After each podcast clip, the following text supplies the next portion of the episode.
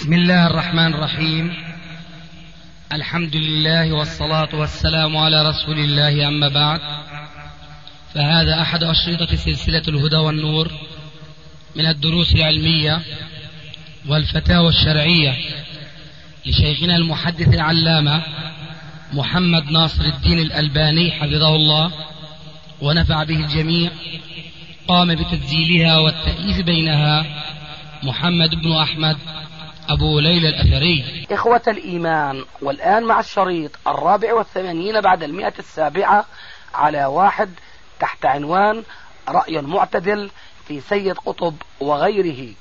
تم تسجيل هذا المجلس في اليوم الأول من ربيع الآخرة ألف وأربعمئة وأربعة عشر هجري، الموافق الثامن عشر من الشهر التاسع ألف وتسعمئة وثلاثة وتسعين ميلادي.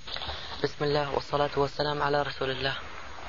عندنا كثير من الأخوة عندهم تركيز شديد شديد على الحاكمية والتهوين من شأن الشرك الأكبر، شرك القبور والأضرحة. هذا اللي حكى صاحبنا عنه في الشريط، ويسموه شركا ساذجا بدائي. شو يسموه؟ شركا ساذجا بدائي. ساذجا ساذجا ساذجا. وأخذوا هذا عن دعاتهم، فيقولوا لو كان الأنبياء أو المصلحون إلى يوم القيامة يحاربون من ألوان الشرك المناقض لكلمة لا إله إلا الله ما يتعلق بالأوضاع الشعبية فقط لما تعرض لهم أحد ولما وقف في وجوههم إلا القليل. ما, ما تعليقكم؟ تعليقي هو ل... تعرض الناس للداعية ليس هدفا وليس قصدا، وإنما القصد هو تبليغ الدعوة إلى الناس، فإن استجابوا فبها ونعمة، وإن لم يستجيبوا فتلك سنن الذين من قبلهم.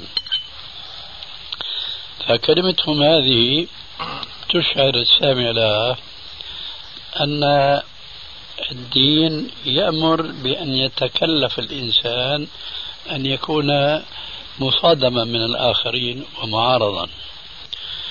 فأنت اليوم مثلا إذا دعيت للتوحيد ما حدا بيخالفك، أما إذا اشتغلت بالسياسة فبيخالفك وبيعادوك وبيسجنوك وإلى آخره. هذا أكبر دليل أن الجماعة ككثير من أفراد الإخوان المسلمين يعرفون بما لا يعرفون ويتلفظون بما لا يعلمون. لقد سئلت أكثر من مرة أن رئيس الإخوان المسلمين في الجزائر يقول لو كان الرسول عليه السلام اليوم في هذا العصر للبس الجاكيت والبنطلون وعقد الجرافيت. مترشح للانتخابات. هي من عندي. هي من عندك. شو هذا؟ الإنسان إذا تكلم بجهل فلا يقف أمام جهله شيء، وهذا الكلام من هذا القبيل. خلاصة، ادعو إلى سبيل ربك بالحكمة والموعظة والموعظة الحسنة وجادلهم بالتي أحسن. هذا هو المقصود. ولقد كان لكم في رسول الله أسوة حسنة. ورسول الله خطب بقوله فبهداه مقتده. فالأنبياء كلهم بدأوا بدعوة التوحيد. يعني هذا الكلام. وأنا أقول نوح عليه السلام الذي لبث في قومه بنص القرآن ألف سنة إلا خمسين عاما، شو سوى بألف سنة؟ بس هذون الكلام هذا لو كانوا يعرفون ما يتكلمون به لكفروا وخرجوا عن ملة، لأنهم يخطئون الأنبياء بعامة ونوح عليه السلام بخاصة، لأنه تميز على سائر الأنبياء بأن بارك الله عز وجل في عمره فلبث في قومه ألف سنة إلا خمسين عاما.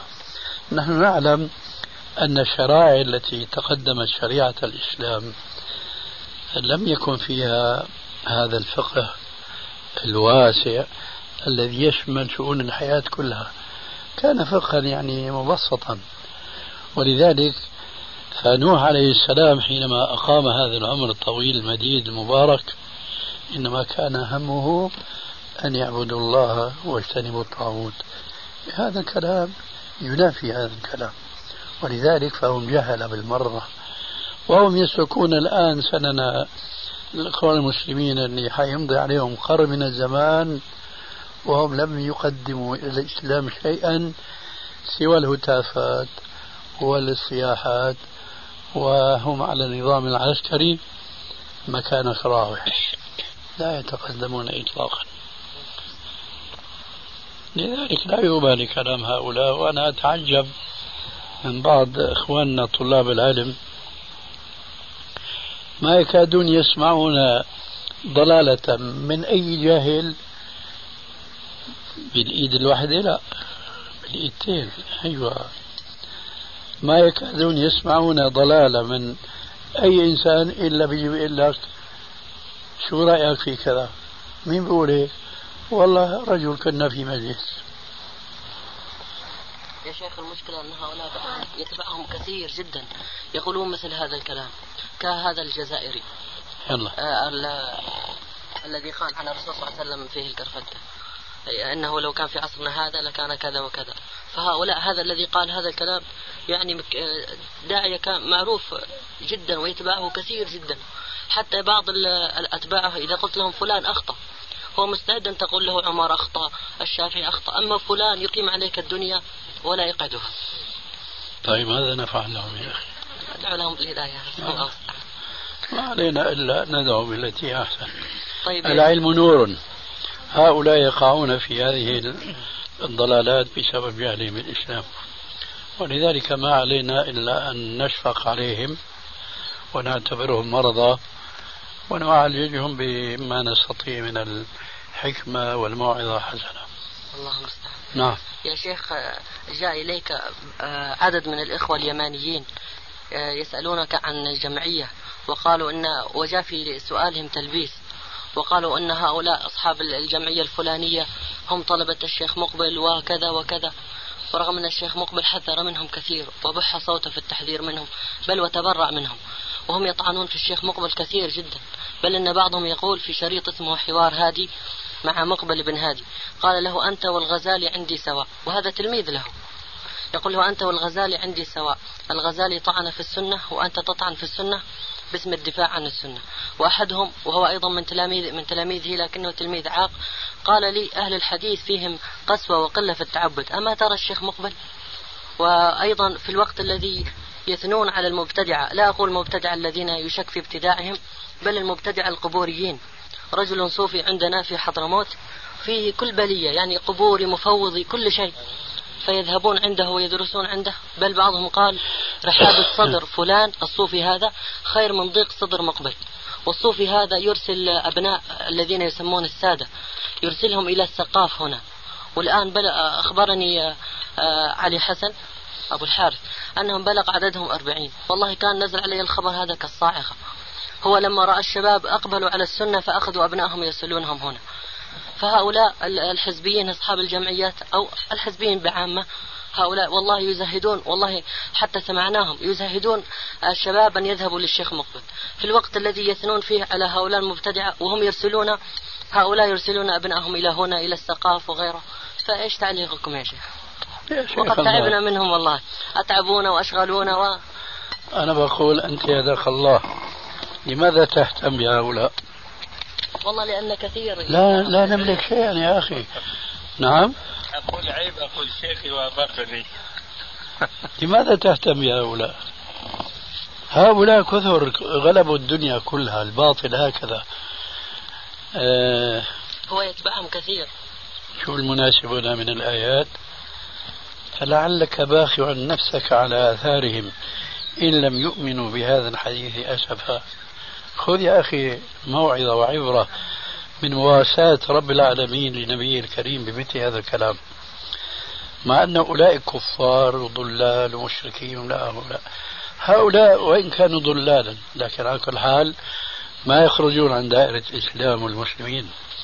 ولذلك فأنا بتعجب والله كل ما واحد شاف شخص أو أشخاص كانوا يزعمون أنه من السلفيين ثم انحرفوا، يقولون في كذا وكذا وكذا. هذا القول ناشئ عن شيئين، إما عن جهل وإما عن تجاهل، وقد يجتمعان. الصوفية معروف عنهم، بيقولوا عنا في الشام فلا مثل الصوفي، لا بينكر ولا بيوفي، فعنده لسان عذب، لأنه ما في عنده أمر معروف، ما في عنده نهي عن منكر، ما في عنده حب في الله، ما عنده بغض في الله. بينما من كان على طريقة السلف الصالح فهو بحب في الله، يبغض في الله، هو يتكلم تارة باللين تارة بالشدة، لأن هذه سنة الرسول عليه السلام. الصوفي لا يعرف الشدة، لأنه ما بيهمه الأحكام الشرعية، بيهمه جلب قلوب الناس، بيهمه أن الناس تقبل على تقبيل يده، بل على تقبيل يديه كلتيهما معا. ولذلك هؤلاء لما بيقولوا إيه مقبل متشدد، أما ذاك الصوفي أو هين لين، ما ما أوتوا إلا بسبب جهلهم، وإلا بسبب تجاهل تجاهلهم وركضهم وراء مصالحهم الشخصية. ثم أنت تقول جاءني ناس من هؤلاء اليمانيين، إيه؟ ثم ماذا وراء ذلك؟ بس هم أرادوا أن يلبسوا قارنا حاجة. ماذا نفعل لهم؟ الله المستعان. سألوا فأجابها، كنا في بيتي. لا أنا سألت هذا لأن كثير طبعا الشباب هناك يسمعون كلام الشيخ، فإذا سمعوا هذا إن شاء الله هم يتبين لهم الأمر. بس أنا أذكر يعني في فتواهم الشيخ ما أجاز لهم لا وضع نقودهم بالبنوك، إذا تذكر شيخنا كيف لا ما أبا يعني. وعليكم السلام ورحمة الله وبركاته. أهلا. لا بتحزب ولا، والشريف موجود أبو ليلى يستطيع أن تأخذه كما هو. يا شيخ أنت أجبتهم إجابة صحيحة إن كانت حسب الشروط وكذا، إنما هم هكذا، الله المستعان. يعني يا أخي ماذا نفعل لهم؟ جزاكم الله خير. لا حول ولا قوة إلا بالله. في سؤال يا شيخ يقول: ماذا تقولون في من خالف أئمة الإسلام في أمر من الأمور التي قد أجمعوا عليها وقامت عليه الحجة ولم يرجع، بل زد على ذلك أنه يمدح بعض الصوفية والمفوضة، ويمدح من يقول بقول جهم في القرآن، ويطعن في الصحابة بل وفي الأنبياء، ويسميهم أئمة ومجددين، بل ويثني على بعض الزنادقة الذين أباحوا الردة وطعنوا في العقيدة وفي الرسول صلى الله عليه وسلم وفي الصحابة وفي أهل الحديث، ويقول عنهم فيهم خير كثير، وسمى زيغهم وضلالهم اجتهاد، فقال: وإن كنا نتحفظ عن بعض اجتهاداتهم. فهل يكون هذا مبتدعا؟ وهل نعينه ونقول فلان مبتدع تحذيرا للأمة ونصحا لله ولكتابه ولرسوله ولأئمة المسلمين وعامتهم؟ ذكر هذا في كتاب في أماكن متفرقة، ليس في كتاب، في وأيضا في بعض الكتب. طيب منها طيب هو ال- الذي مدح هذا في, في لا تحد لا تحد طيب آه آه الرجل الذي قال هذا في, في بعض الكتب قالها، مثلا في آه مثلا في العدالة الاجتماعية أو في آه ظلال القرآن وكذا، لكن الذي آه يمدحه وقال عنه مجتهد وكذا في آه في شريط في بعض الأشرطة. وأيضا آه شخص آخر يعني حاله كحال هذا، له كتاب اسمه الخلافة والملك، وله كتب أخرى تكلم فيها عن بعض الأنبياء، عن نوح مثلا، فقال عنه لما قال إن ابني من أهلي إنه غلبت عليه عاطفة الجاهلية، وعن يوسف لما قال اجعلني على خزائن الأرض إني حفيظ أمين، قال هذا دكتاتوري عليم. عليم قال هذا دكتاتوري يطلب منصب الدكتاتورية كموسوليني في زماننا. مين هذا اللي بيقول هيك؟ في كتاب الخلافة والملك، المودودي. من هو؟ المودودي. المودودي. ومين اللي يمدح هذا الكلام؟ والله أحد الدعاة مدحهم و... يعني غيبة. ها؟ أحد الدعاة إذا سميته غيبة؟ لا إن شاء الله ليس غيبة. طيب هو الشيخ سلمان مدحهم. وين مد... هذا الكلام أنا بقول لك مش المتكلم. آه مدحهم والله في أشرطة. اسمع فهمت علي؟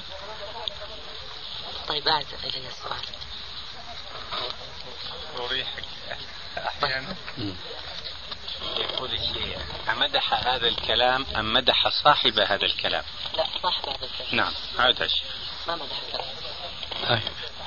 فإذا مدح صاحب الكلام قد أمدحه أنا، فهل معنى ذلك أنني أصوب كل ما قال؟ أه لا يعني هذا. إذا ماذا تعني أنت بهذا السؤال؟ فبلغنا من بعض في بعض الأشرطة لبعض المشايخ تكلموا أنهم ذهبوا إليه وقال له أن فلان اللي هو المودودي فيه كذا وكذا، قال والله لو سئلت يوم القيامة سأقول إمام مجد. فنحن اختلط علينا هذا الأمر وقلنا نسأل فيه الشيخ. شوف يا أخي، أنا بنصحك أنت والشباب الآخرين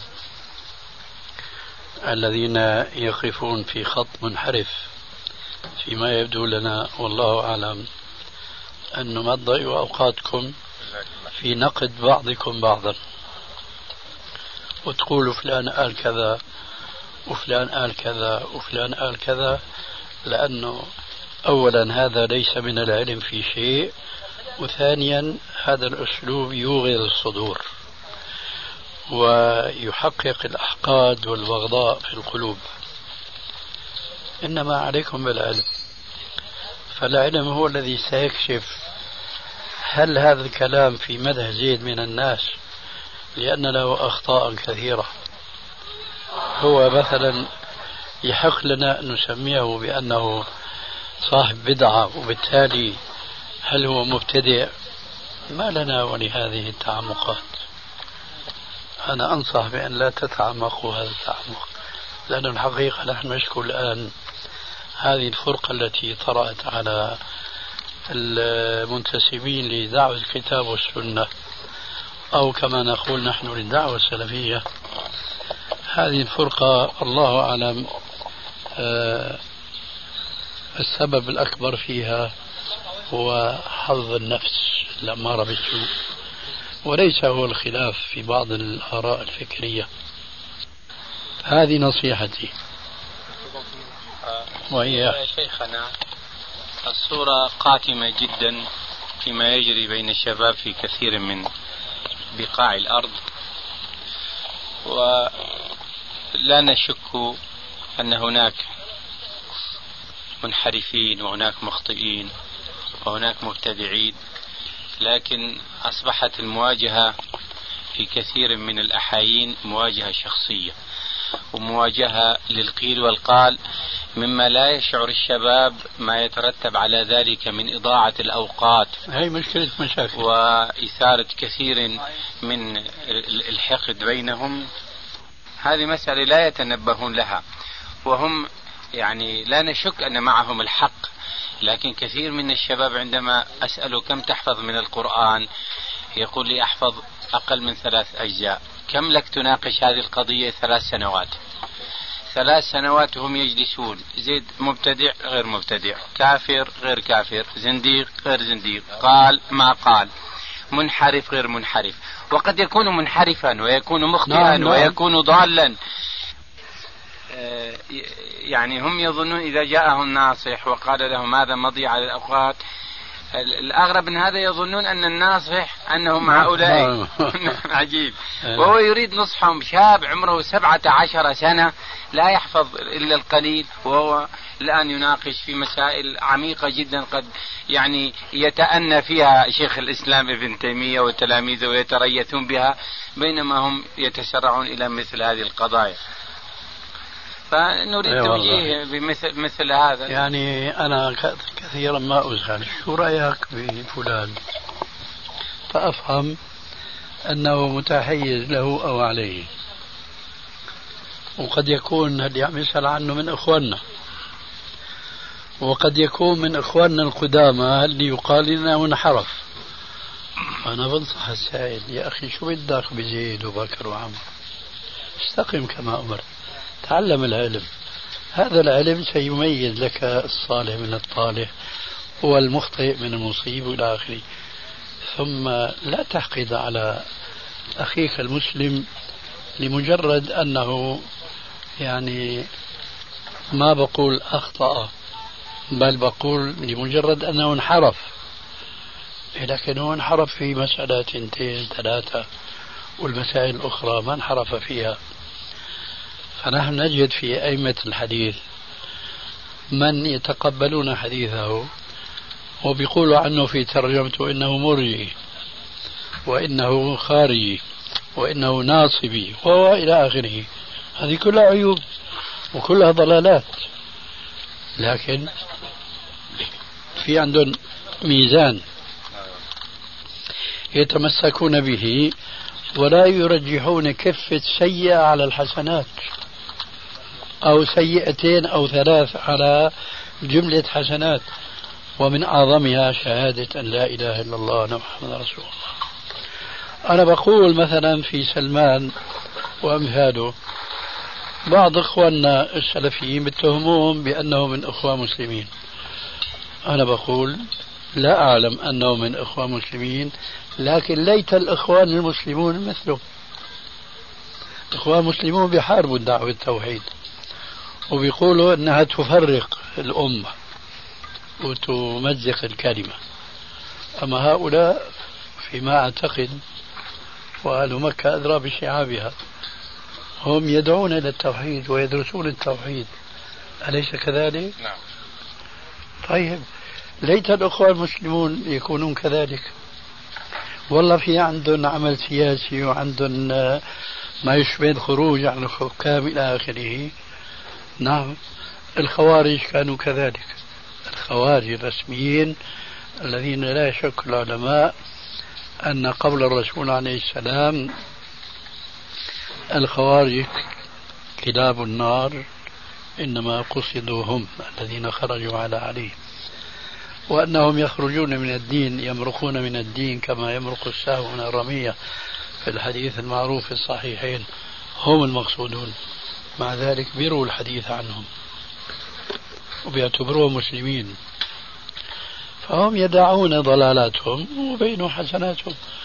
وهذا من معاني قوله تعالى ولا يجرمنكم شنآن قوم على ألا تعدلوا اعدلوا هو أقرب للتقوى. فهؤلاء إذا كان عندهم انحراف ما أعتقد أنه انحراف العقيدة، إنما هو انحراف الأسلوب. وعلى كل حال نسأل الله عز وجل أن يجعلنا من الأمة الوسط التي لا تقع لا في الإفراط ولا في التفريط. يا شيخ لا أدري السؤال الأول الذي سألتك إياه هل هو يعتبر خطأ في العقيدة أو في إيش هو؟ قولهم لو كان الأنبياء والمصلحون إلى يوم القيامة يحاربون من الله. ضلالي كبرى، ما أنا أجبتك عن نوح عليه السلام، هذه هو قالها أيضا. من هو؟ هو الشيخ سلمان. وين قالها؟ في هذا الكتاب. أريني أنا شو. صفحة اثنين وسبعين.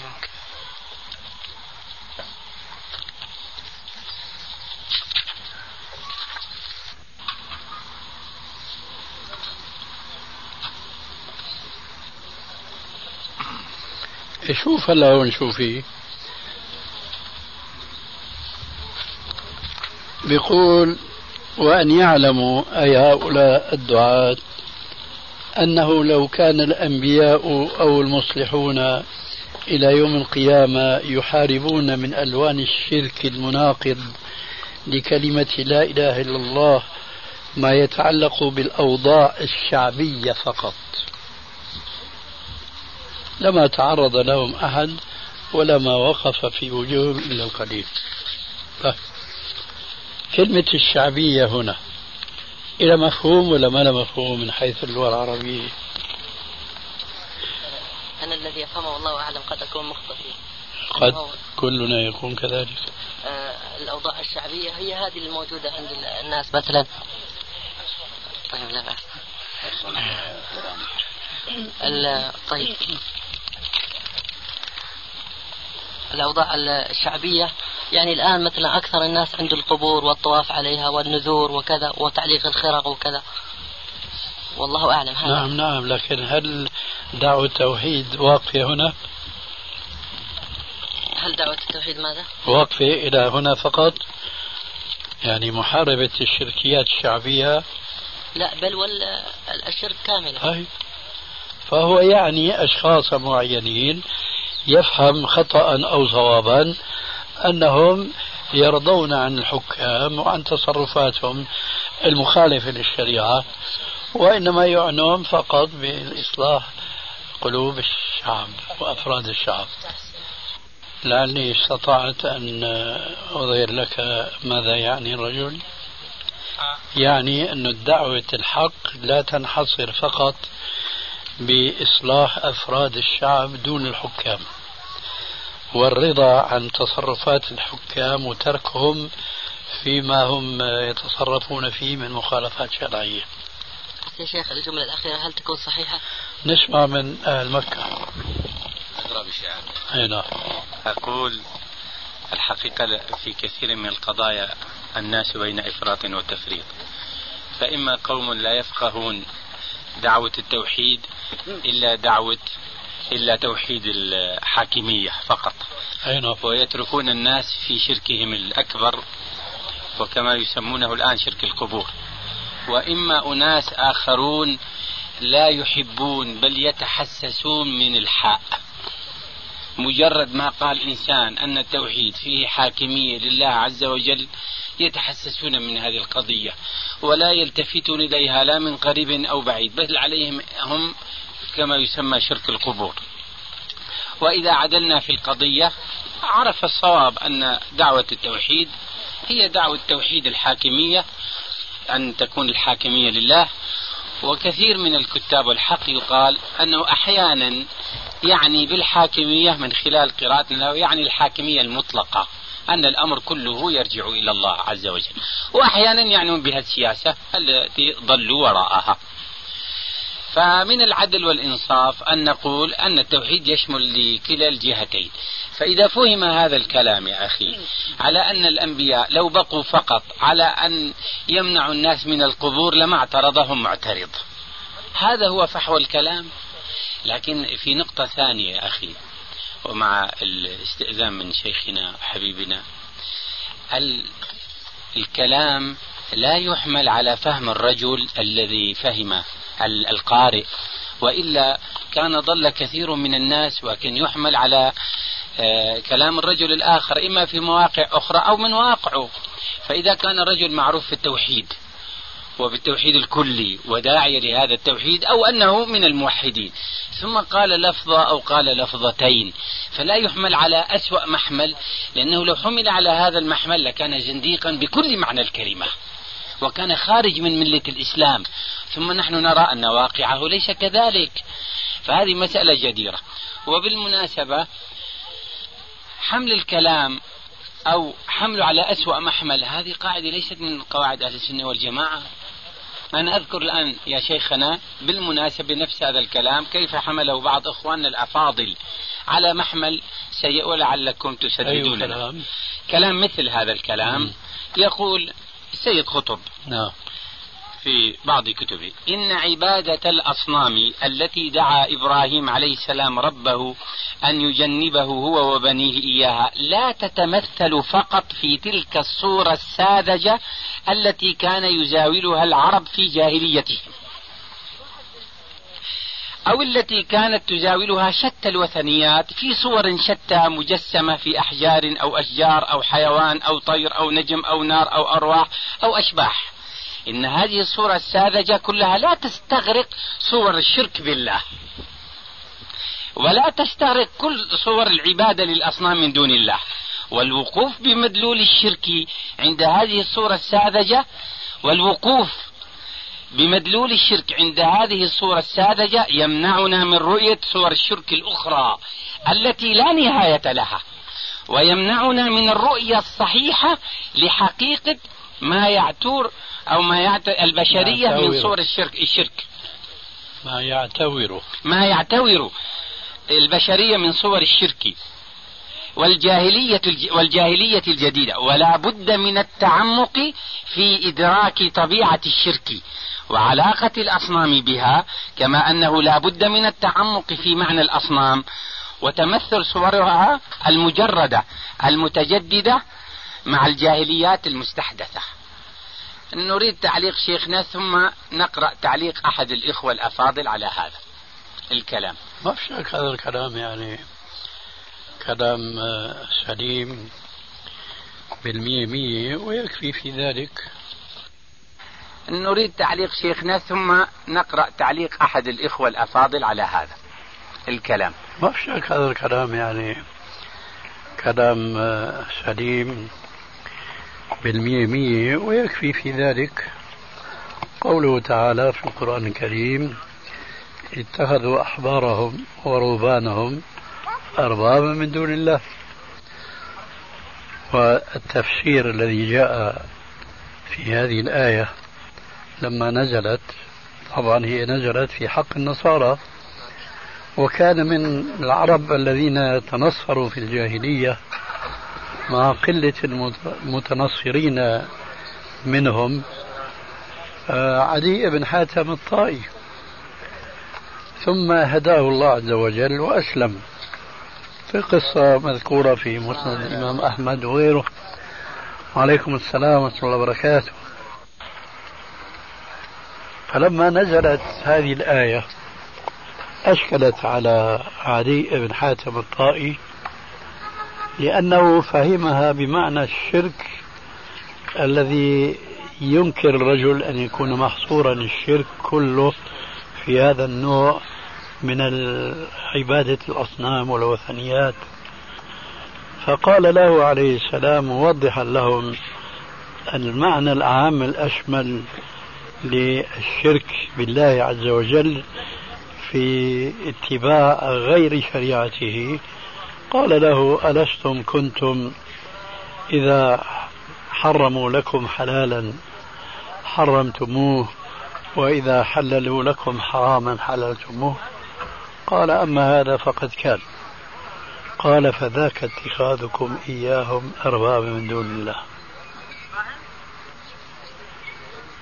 فالآن هذا النوع من الشرك غير ملاحظ حتى عند الذين يعلنون أن الحاكمية لله عز وجل.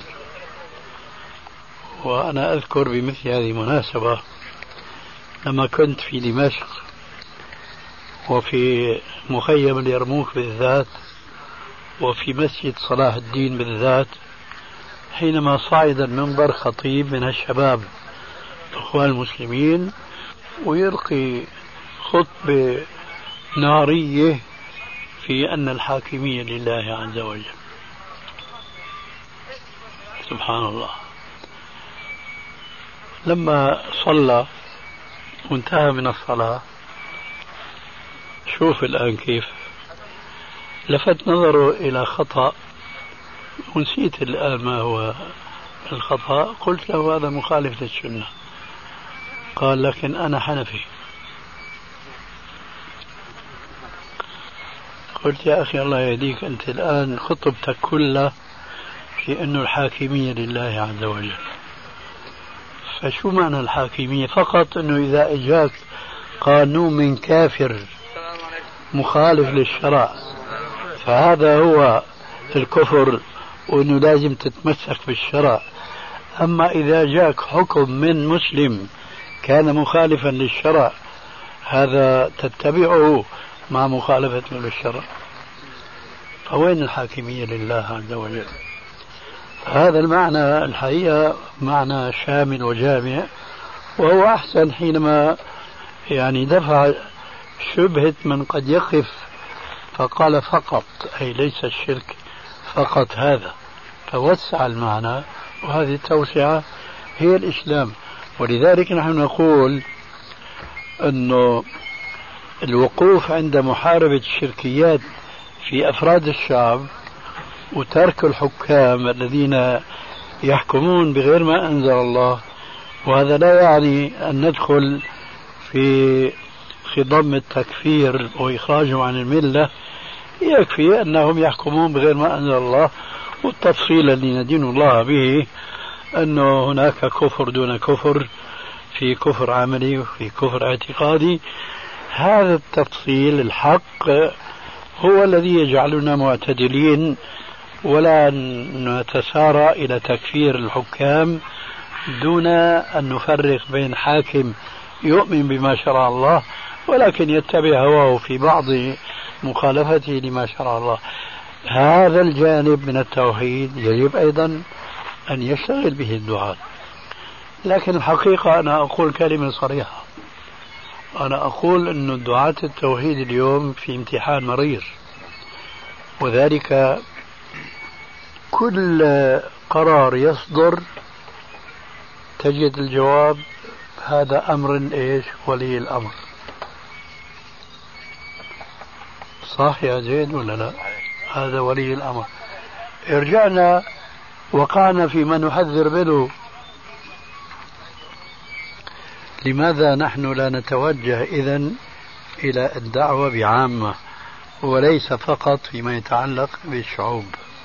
فالعبارة هذه تشبه تماما كلمة فقط هناك، فهو يقيدها بالوقوف في محارب الشركيات المتعلقة بالشعوب وترك الحكام دون نصح، دون تعذير، دون إنكار، ولو مع عدم الخروج.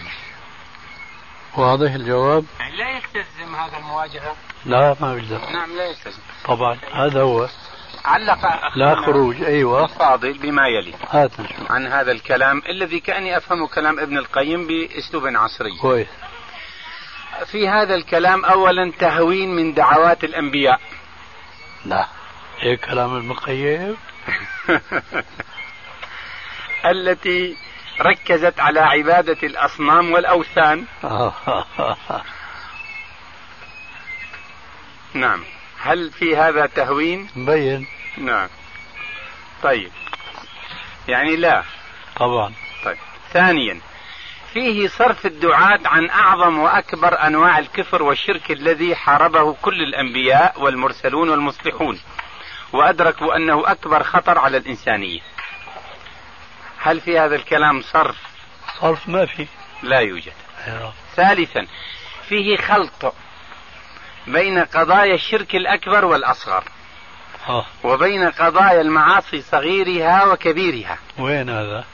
والله ما فهمته. أنا أقول لك أين أوه. بفهم ولا بدون فهم؟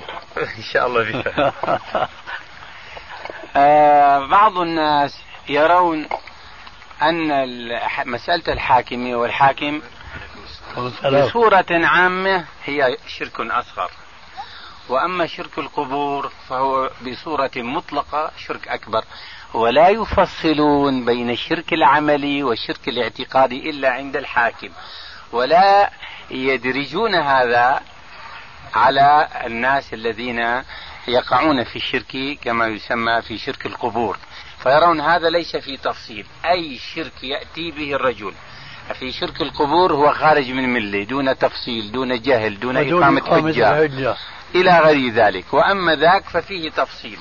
ولعل إن أصبت والتسديد لكم فهكذا فيه خلط، مع أنه ذكر كلاما يعني بديعا. ثم النقطة الثانية يقولون أنه وصف الشرك هذا ساذج. لا شك أنه ساذج، فلا أدري هم فهموا ما معنى ساذج أم لا. يقول هؤلاء الذين يعبدون الأصنام شركهم ساذج، ولكن أولئك الذين يعبدون وما يعبدون ويطيعون ويفعلون مثل الحديث الجميل الذي ذكرته فهذا كذلك داخل في الشرك. ثم بالضرورة كيف كيف هل يحسن أن نقول عن الشرك الذي أنه بدائي شرك الأوثان بدائي؟ يا أخي بارك الله فيك، كلمة شرك بدائي نزل في القرآن شيء ولا ولا ما تخافش ولا في السنة. طيب من الذي تكلم؟ زيد من الناس. طيب نحن مستوضح منه هل يقصد من كلمة بدائي بمعنى أنه لا يخرج عن الملة بعد إقامة الحجة؟ فإن كان يقصد هذا ننكر ذلك عليه إذا كان يريد تهوين من هذا الشرك. إذا نحن نستوضح منه ماذا تريد بكلمة بداية. بداية أنا اللي بفهمه يعني أنه العرب عايشين وثنيين ما في عندهم يعني آه كتاب كاليهود والنصارى بيرشدهم بيدلهم بأيديهم، ولو في بعض النواحي التي بقيت محفوظة عند أهل الكتاب وغير محرفة، فهم وثنيون عايشين هكذا على الجاهلية. هذا الذي يعنيه أنه شرك بدائي. ما أفهم أنه يعني أنه الشرك لا ينبغي أن يهتم به، وأظن أنك أنت وأمثالك يريدون أن يفهموا هكذا، ولذلك لا تقفوا عند هذه الكلمات. ليه؟ لأنها أولا ما صدرت من معصوم، وثانيا حاولوا أن تفهموا ماذا يعني بهذه الكلمة. كما يروى عن بعض السلف: التمس لأخيك عذرا، هذا إذا كانت عبارة فيها إيحاء بما يخالف الشرع. أما والله العبارة ما هي واضحة، طيب نحملها على أحسن الاحتمالين. نعم. قبل صلاة المغرب يهدر بنا، لعل هذا إن شاء الله فيه يعني هداية للجميع. يقول سيد قطب: إن الاعتقاد بالألوهية الواحدة قاعدة لمنهج حياة متكامل، وليس مجرد عقيدة مستكنة في الضمائر، وحدود العقيدة أبعد كثيرا من مجرد الاعتقاد الساكن. اعتقاد إيش؟ الساكن. ساكن إيه؟ نعم. كأن لفت إلى المرجئة دون أن يدري، مم. الذين لا يجاوزون الإيمان حدود القلب. القلب نعم. نعم. إن حدود الاعتقاد تتسع وتترامى حتى تتناول كل جوانب من جوانب الحياة، وقضية الحاكمية بذلك كذلك فروعها أو كلمة خطأ في الإسلام هي قضية عقيدة، والحاكمية قضية عقيدة، كما أن قضية الأخلاق بمجملها هي قضية عقيدة، هي قضية قضية عقيدة. فمن العقيدة ينبثق منهج الحياة الذي يشمل الأخلاق والقيم، كما يشمل الأوضاع والشرائع سواء بسواء. صحيح. هذا الكلام صحيح؟ أي نعم. يقول أخونا يعلق على هذا الكلام: هذا كلام حق وخلط. عجيب. أما العقيدة قاعدة, قاعدة لمنهج حياة متكامل فمسلم. الحمد لله. طيب. وهذا أقره على كلامه كله. أي طيب. أي. وأما أن حدود العقيدة تتسع وتترامى حتى تتناول كل جوانب من جوانب الحياة، فهذا لم يدل عليه كتاب ولا سنة ولا قاله علماء الإسلام. إيه هذا رجل سطحي، هذا الكلام أي. غير صحيح. اي نعم. نقدر نفهم من هذا ما أحبه. ما بتحبه. نعم. فهذا من شذوذات سيد قطب ليوسع به دائرة التكفير. آه. ألا ترون أن هذا إلزام ما لا يلزم؟ أي نعم ولا شك. طيب. لمن يخالف منهجه، ما هو يكفر الآخرين، مجرد أي واحد يخالف منهجه يريد سيد بهذا يكفر. ما عرفنا ذلك عنه. أنا أعتقد الرجل ليس عالما. لا شك. نعم. أي نعم. لكن له كلمات الحقيقة خاصة في السجن كأنها يعني من إلهام. نعم. وهو مع ذلك يحيد عن ذكر شرك القبور. أقول قد وجدت كلاما لابن القيم في إعلام الموقعين، هو نفس الكلام بالتمام، ويقول التوحيد يشمل كذا ويشمل كذا وينبثق من القلب إلى الأعضاء إلى غير ذلك يشابه هذا الكلام. فالحقيقة أتوا, أتوا من جهة أنهم هم يفسرون كلام الآخرين، مع أن إخوانهم في العقيدة والمنهج وبخاصة من أمثالكم أمثال الشيخ سماحة الشيخ عبد العزيز وغيره يعني يرون أن هذا الأمر لا يحتمل مثل هذه الأمور التي حملوا كلام الناس عليها. هذا صحيح. أنا بالمناسبة لما كنت أناقش جماعة التحرير في ذهابهم وفي ضلالتهم بأن حديث الآحاد لا تثبت به عقيدة، وكنت أقول لهم أن قولكم هذا عقيدة، وأنتم تشترطون في العقيدة الدليل القاطع ثبوتا ودلالة، فأين الدليل القاطع على أن العقيدة لا تؤخذ إلا من حديث قطعي الثبوت قطعي الدلالة؟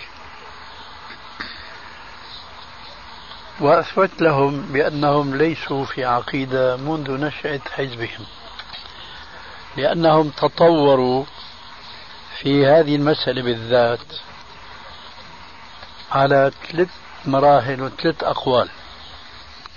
القول الأول الذي كان مسطورا في الطبعة الأولى من كتاب لهم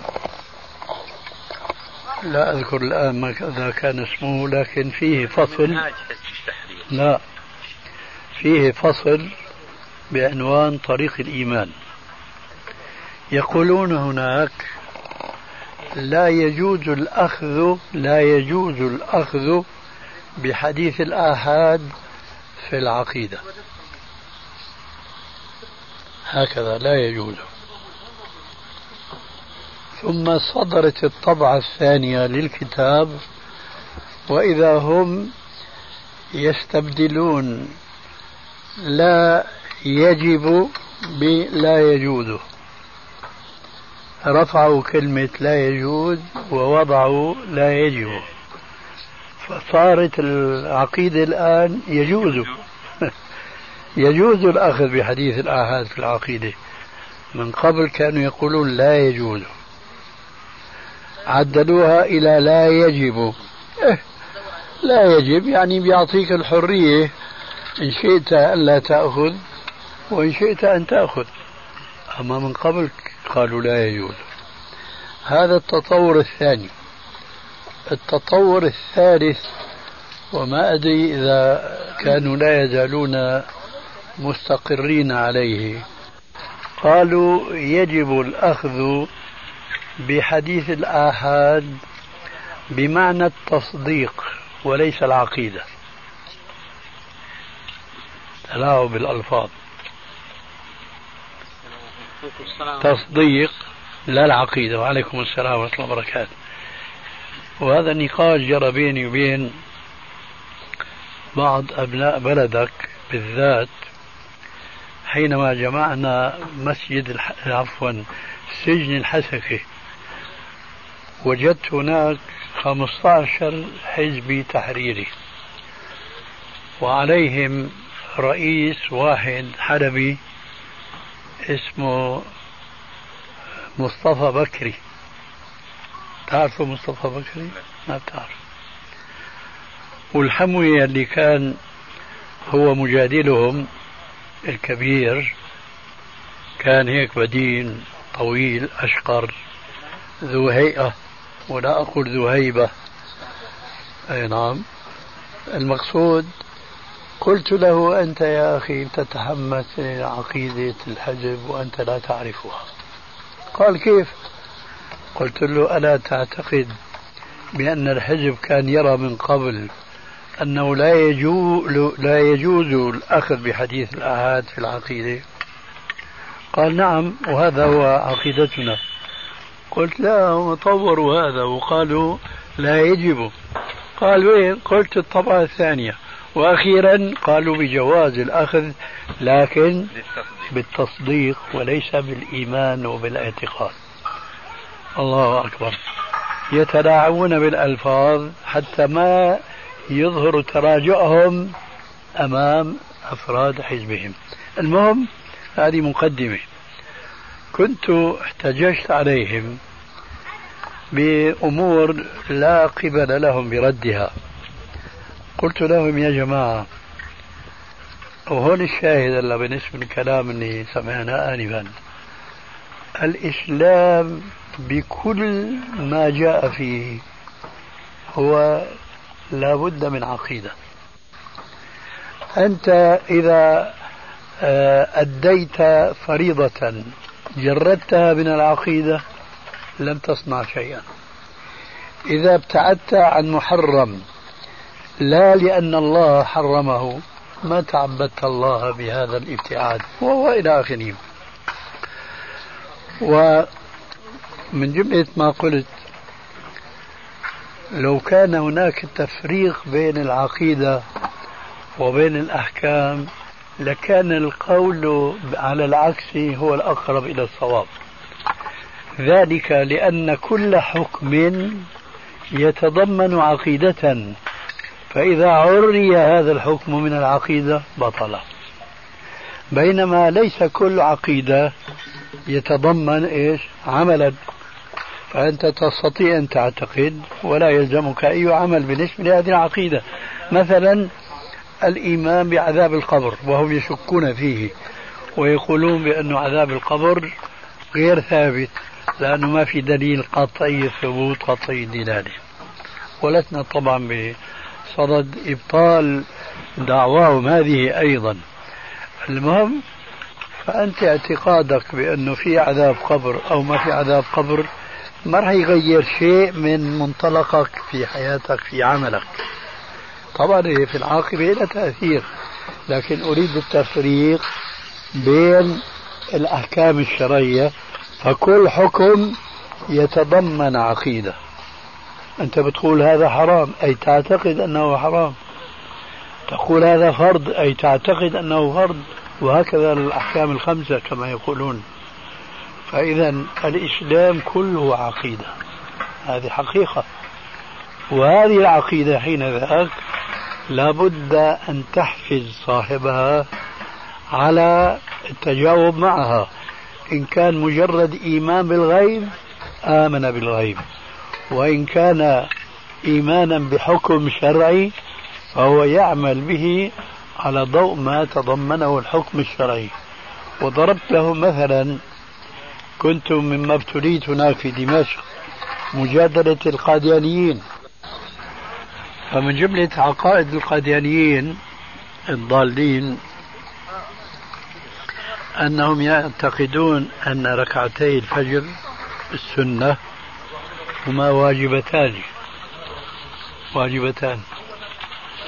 أنا أتخذ هذا مثلا، أقول رجلان بعد أذان الفجر قاما وصليا ركعتين، أحدهما بنية سنة وهذا هو الصحيح، والآخر بنية واجب وهذا غير صحيح. فالعمل واحد لكن اختلفت النية، فنية أبطلت العبادة ونية صححت العبادة. إذا المدار في كل أحكام الإسلام هو العقيدة، فلا يجوز فصل العقيدة في بعض الإسلام دون بعض إطلاقا. وهذا نوع من الفقه الذي ينبغي أن نتنبه له. هنا مسألة، هم أحيانا إخواننا في مسألة العقيدة وغيرها عندما نقول منهاج وعقيدة وشريعة مثل بعض آيات القرآن التي فصلت مثل هذا ورحمة الله وبركاته، أو العلماء الأقدمون الذين قالوا عبادات وعقيدة ومعاملات، لا يفرقون بين الاصطلاح الذي هو للتعليم وللتدريس والتقريب وبين أصل الدين ككل. ثم هنا يبدو لي ملاحظتان، أن حزب التحرير وغيرهم فضلا عن أنهم لا يفقهون في الدين لا يفقهون في اللغة العربية، عندما يقول تصديق دون عقيدة طبعا هذا خلاف القرآن. نعم، والملاحظة هذه، والملاحظة الثانية ملاحظة الاصطلاح. ومصدقا برسول يأتي من بعده اسمه أحمد، مصدق بعدين مكذبا، يعني عقيدة ما تكذبها السنة، قول الرسول صلى الله عليه وسلم يعني إن أصبت بالفهم الإيمان بضع وسبعون شعبة علىها لا إله إلا الله وأدناها إماطة الأذى عن عن الطريق. هذا كله يلزم منه اعتقاد. لعل الرجل ذكر هنا في المقال لما قال يريد أن يوسع دائرة التكفير، لعله أراد بهذا أن سيد قطب قال في الأمة الإسلامية الآن في هذا العصر أنها تعيش الجاهلية ما تعيشها الجاهلية الأولى، وقال إن هذه مساجدها معابد جاهلية، وأن الإسلام يرفض وأن الإسلام يرفض أسلمة هذه المجتمعات. هذا قرأته بعيني يا شيخ. هاي هل رأيت ذهبت إلى مصر؟ لا ما ذهبت. هو مصري، هو يحكي ما يشاهده في مساجد عن سيد زينب والبدوي والآخره. فتكون كل المساجد في مصر هكذا؟ لا أنا ما أخذ بالكلية ولا هو يقول بالكلية، لكن هو يتكلم بصورة عامة. بس هو عام المجتمعات يا شيخ. على كل حال رجل مات وانتقل إلى رحمة الله وإلى فضله، ونحن كما نصحتك آنفا لا تبحث في الأشخاص خاصة إذا كانوا انتقلوا إلى رحمة الله. ألا يمكن هنا أن نقول إن قصد بالجاهلية التكفير وتكفير هذه الأمة فهذا ضلال بعيد إذا قصد بقوله الجاهلية، وإن قصد أنك ما تمر بالشارع إلا على يمينك قمار، والدكان الثاني بيع خمور علنا، الثالثة مرقص، الرابع سينما، الخامسة سفور، الرابعة أزياء كفار، الخامسة سن قوانين غير شرعية، فإن قصد مثل هذا كما قال فيه جاهلية فهذا كلام لا ينكر، بل قال الشيخ محمد عبد الوهاب ما هو أشد من هذا في الناس.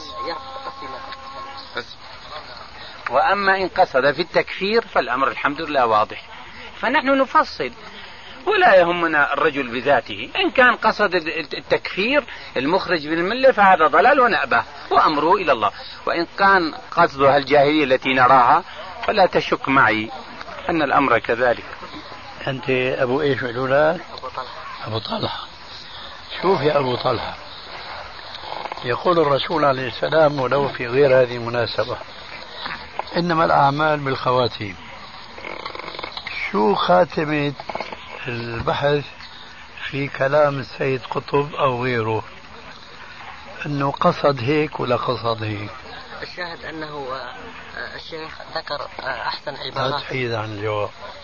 طيب. لا تحيد عن الجواب. طيب ما قصدت الحيد يا شيخ، قصدت أن هذا. أنا ما أتكلم قصدت أم لا تقصد، إنما أذكرك. جزاكم الله. أقول لا تحيد عن الجواب، قل ما هي ثمرة البحث في أنه السيد قطب أو غيره قال كذا وكذا وكذا، فما هو المقصود من حكايتنا لكلامه؟ نحن الآن نريد تحذيرا للناس، لأن الناس جعلوا مؤلفات هذا الرجل يعني حتى فاقت في طباعتها وانتشارها مؤلفات الأئمة، فيا شيخ هو يعني عنده أخطاء عقائدية كثيرة، ويتكلم في عثمان ويخرج. هذا هو الجواب. لا أقصد أنه هو لهذا يا شيخ. ها؟ يلا تفضلوا. لكن بس لنا سؤال واحد فقط. تفضل. فقط كلمة. هل قلتم مرة أن معالم في الطريق هو توحيد كتب بأسلوب عصري؟ أنا أقول أنه في هذا الكتاب فصل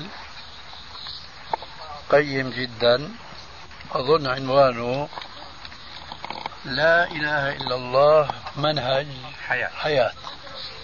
هذا الذي أقوله، وأنا قلت آنفا ومثل ما يقولوا عنا بالشام على غير عباية الرجل ليس عالما، لكن له كلمات في عليها نور عليها علم مثل منهج حياة. أنا أعتقد أنه هالعنوان هذا كثير من إخواننا السلفيين ما تبنوا معناه، أنه لا إله إلا الله منهج حياة، هذا الكلام اللي كنا نتكلم عنه. قلتم لنا هذا الكلام لنا شخصيا في بيتنا منذ خمسة وعشرين سنة. ممكن لا. نعم أنا ما أذكر ماذا أقول، لكن أشهد الرجل له كتاب العدالة الاجتماعية لا قيمة له إطلاقا. آه. لكن شو اسمه تبع الطريق معالم في الطريق في له بحوث قيمة جدا.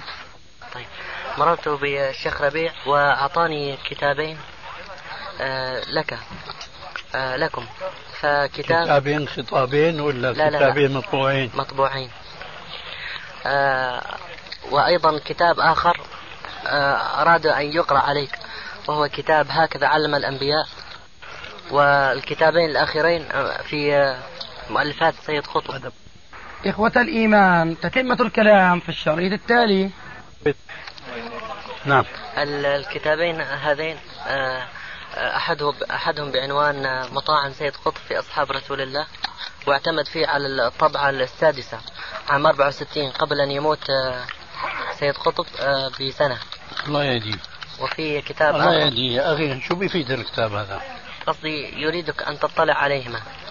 وفي كتاب عقائده وفكره وفكره وهذين الكتاب طبعا جاء اللقاء هذا سريع وكانت الكتب في البيت فما كنت حتى الإخوة أتوني في المسجد وقالوا لي لقاء الآن مع الشيخ، فالكتب في البيت بس، لكن نسخة أعطيتها من كل شيء نسخة للشيخ علي حسن. يا شيخ هو يقصد أنه ماذا فيها أخطاء كثيرة عقائدية